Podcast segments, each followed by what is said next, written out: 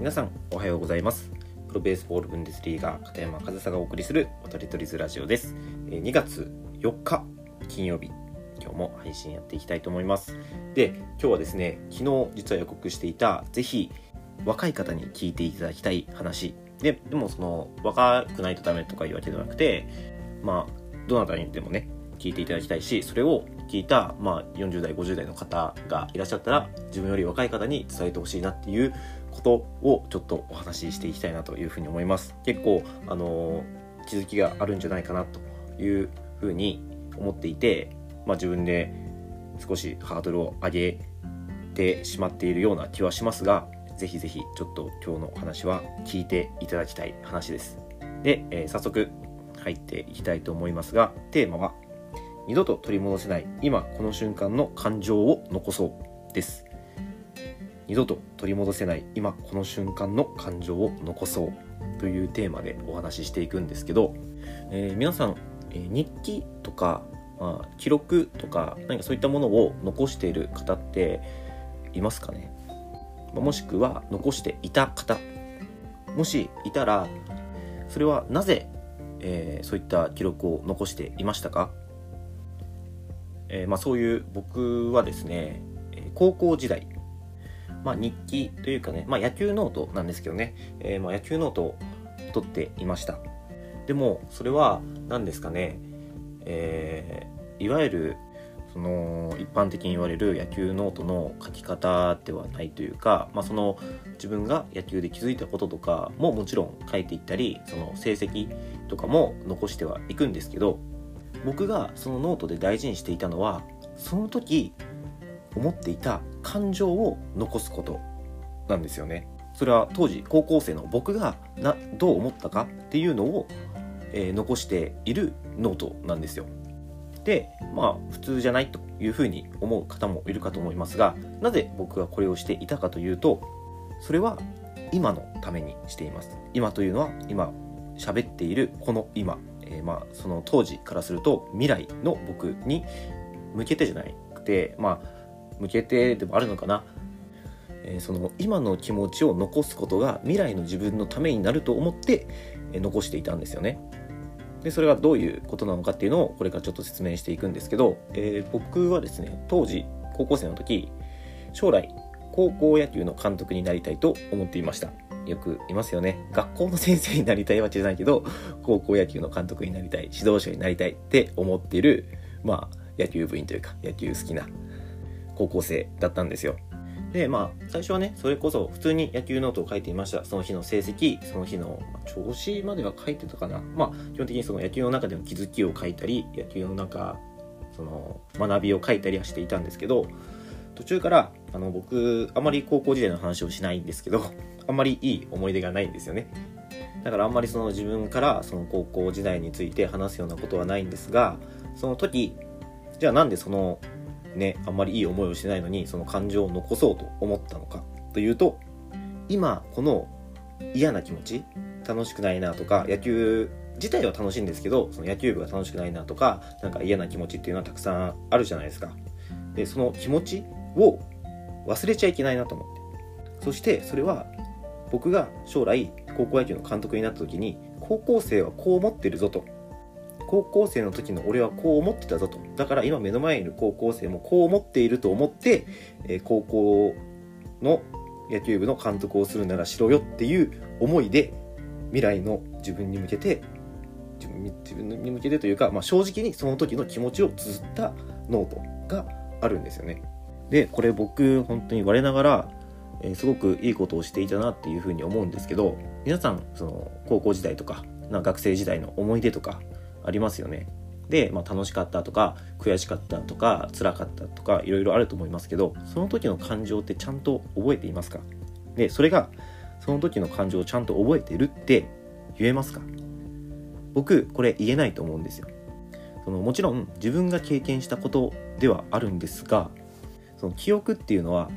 曖昧なもので本当に正しいかどうかっていうのはもう過去のことになった時点で確認しようはないじゃないですかそのよっぽど何かそれこそ記録に残ってないと。で感情っていうのもその時そうは思っていても年齢が経つ時が経つにつれてその時の感情がどうだったかっていうのも今じゃあ僕は高校生の時こう思ってたなみたいなっていうのを思い出して確かにそれは思い出せるけどその細かいニュアンスだったりっていうのはその年を重ねることに、まあ、あ思ってたけどあの時先生はこういうつもりでやってたんだなみたいななんかそういった経験によって記憶とか過去の感情みたいなのは変わってくると思うんですよね。でそれ自体は全然悪いことではないというか全然いいんですけどけどその時高校生の僕が感じていたものっていうのはもうその時しか記せないんですよ。今この僕が高校生の頃を思い出してその時の気持ちを書き出そうとしてもそれはもう無理なんですよね。その時の感情っていうのはもうその時しか書けない。だから僕のこのノートをの同じようなものを書いてない人にはもうその高校時代の感情や気持ちっていうのを二度と取り戻せないんですよねでも僕はその過去の気持ち感情考えていたことっていうのを取り戻せるんですよ。鮮明に。なぜなら記録に残してるから。その時の僕が記録に残してくれていたから今の僕は過去に戻ることができるんですよね。しかもそれは今えもう高校卒業して10年経ちます。10年分の経験を得た上でもう一回フラットに自分のその高校時代の感情を目の当たりにすることができるんですよ。でも記録が残ってないといろんなねその記憶の何ですかね歪みというか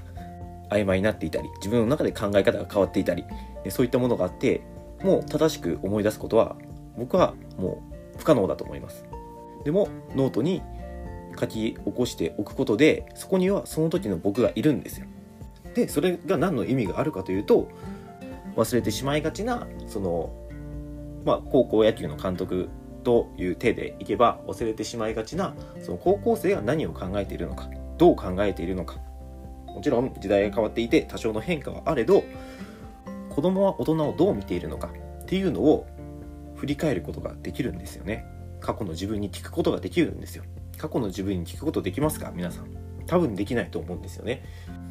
でもそうやって過去の自分に聞くことができると大人の僕がこれは子供たちのためになるだろうって思っていることは本当に子供たちのためになるかどうかっていうのは子供たちが決めることじゃないですか。僕のその大人の僕のこれは子供たちのためになるだろう子供たちが喜ぶだろうっていう想像は想像でしかないんですよね。その答えは子供たちしか持っていない。けどこれは高校の時の自分は嬉しいかな嫌かなみたいなものはその時のノートをたどればヒントは得られるんですよね。だからそこから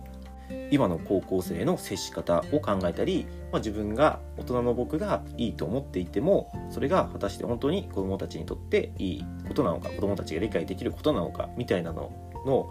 吟味をすることができるんですよ。だから僕はいつもどこか冷静に自分のえー、立ち振る舞いを見ている自分っていうのがいるような気がするというかいてその僕が子供たちに指導している時に、まあ、僕が子供たちの方を向いて喋ってるんですけどその向いてる側にも一人僕がいるようなイメージなんですよ。でそこのその僕が楽しそうにしてるかしてないかみたいな僕その目の前にいる僕が興味を持って話してを聞いてくれるかどうかみたいなことをなんとなく頭で考えながら子供たちとその目の前にいる子供たちと接したりしているんですよね。まあもちろんその目の前にいる子供たちの反応も見ますけど、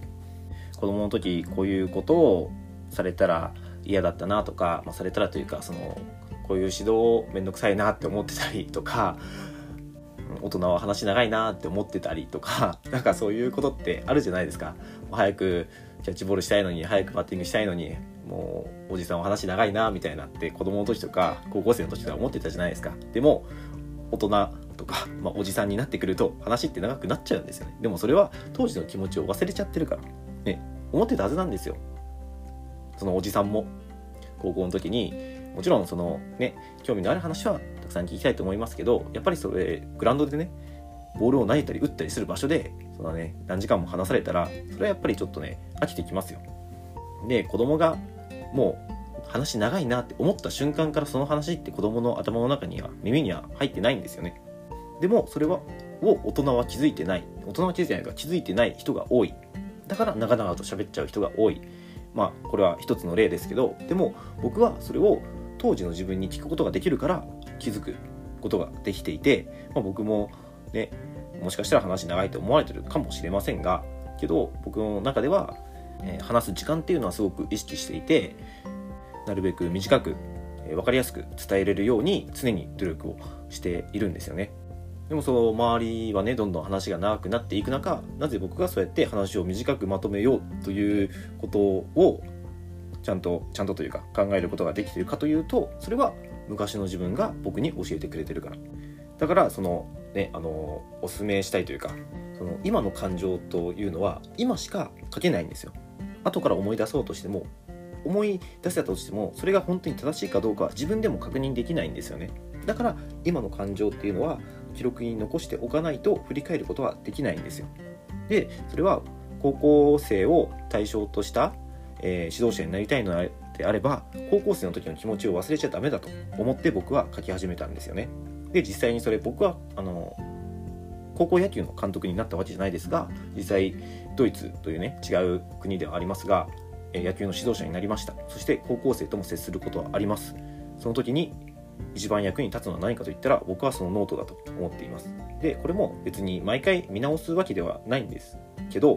一度アウトプットしてるからやっぱり残ってるんですよね。見直さなくてもあ高校生はこう思ってるなっていうその過去の僕がその場にいたらそう思うなっていうのをもう分かるんですよ。一回アウトプットしてるから。でその年に1回も見直さないですよ。けど本当に、えー、たまに見直した時にあこれが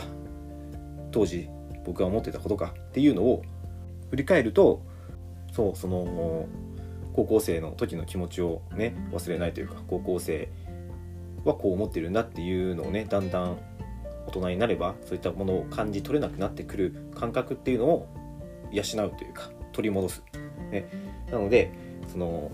40代の方50代の方いらっしゃったら20代の時の気持ちみたいなのをを覚えてはいてもそれが本当に正しいその時に感じていた感情かと言われると違うと思います。決して完全に正しいとは言えないと思います。けどその時の感情っていうのを思い出したらもっとことがうまくいってたなっていう時はあると思うんですよね。それはもう高校生を相手にしている人中学生を相手にしている人いると思います。だからもしそのもしねその高校生とか聞いてくれていたらその今の君の気持ちを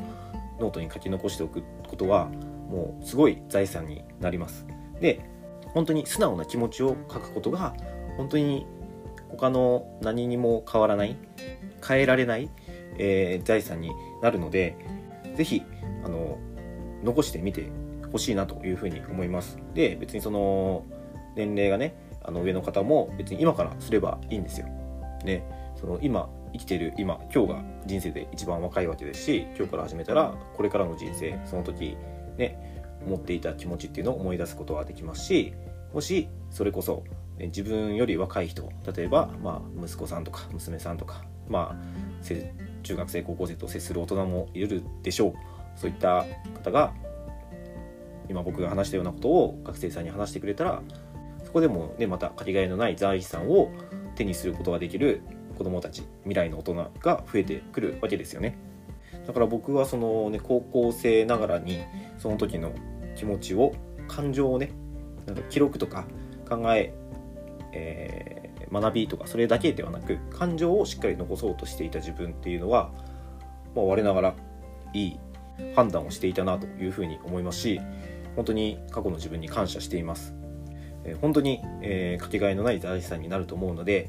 もしいいなと思っていただいた方がいたら自分で始めてみるもしくはその人に勧めてみるっていうことをしていただけると僕も嬉しいなというふうに思います。ちなみにですけどこのノートはもう誰にも見せられません。まあ自分のね正直な気持ち感情を綴ってるわけですし、まあ、しかもね高校生とかですよ。僕も人に見せたことはないです。この10年以上。でもそれだけ正直な気持ちを書いているからかけがえのない財産になってると思うのでなんかね自分と対話するノートみたいなものっていうのはすごくおすすめなのでもしよかったら参考にしてみてくださいはいということで、えー、今日はね是非聞いていただきたい話ということで二度と取り戻せない今この瞬間の感情を残そうというテーマでお話しさせていただきました。最後までお聴きいただきありがとうございました。片山和沙でした。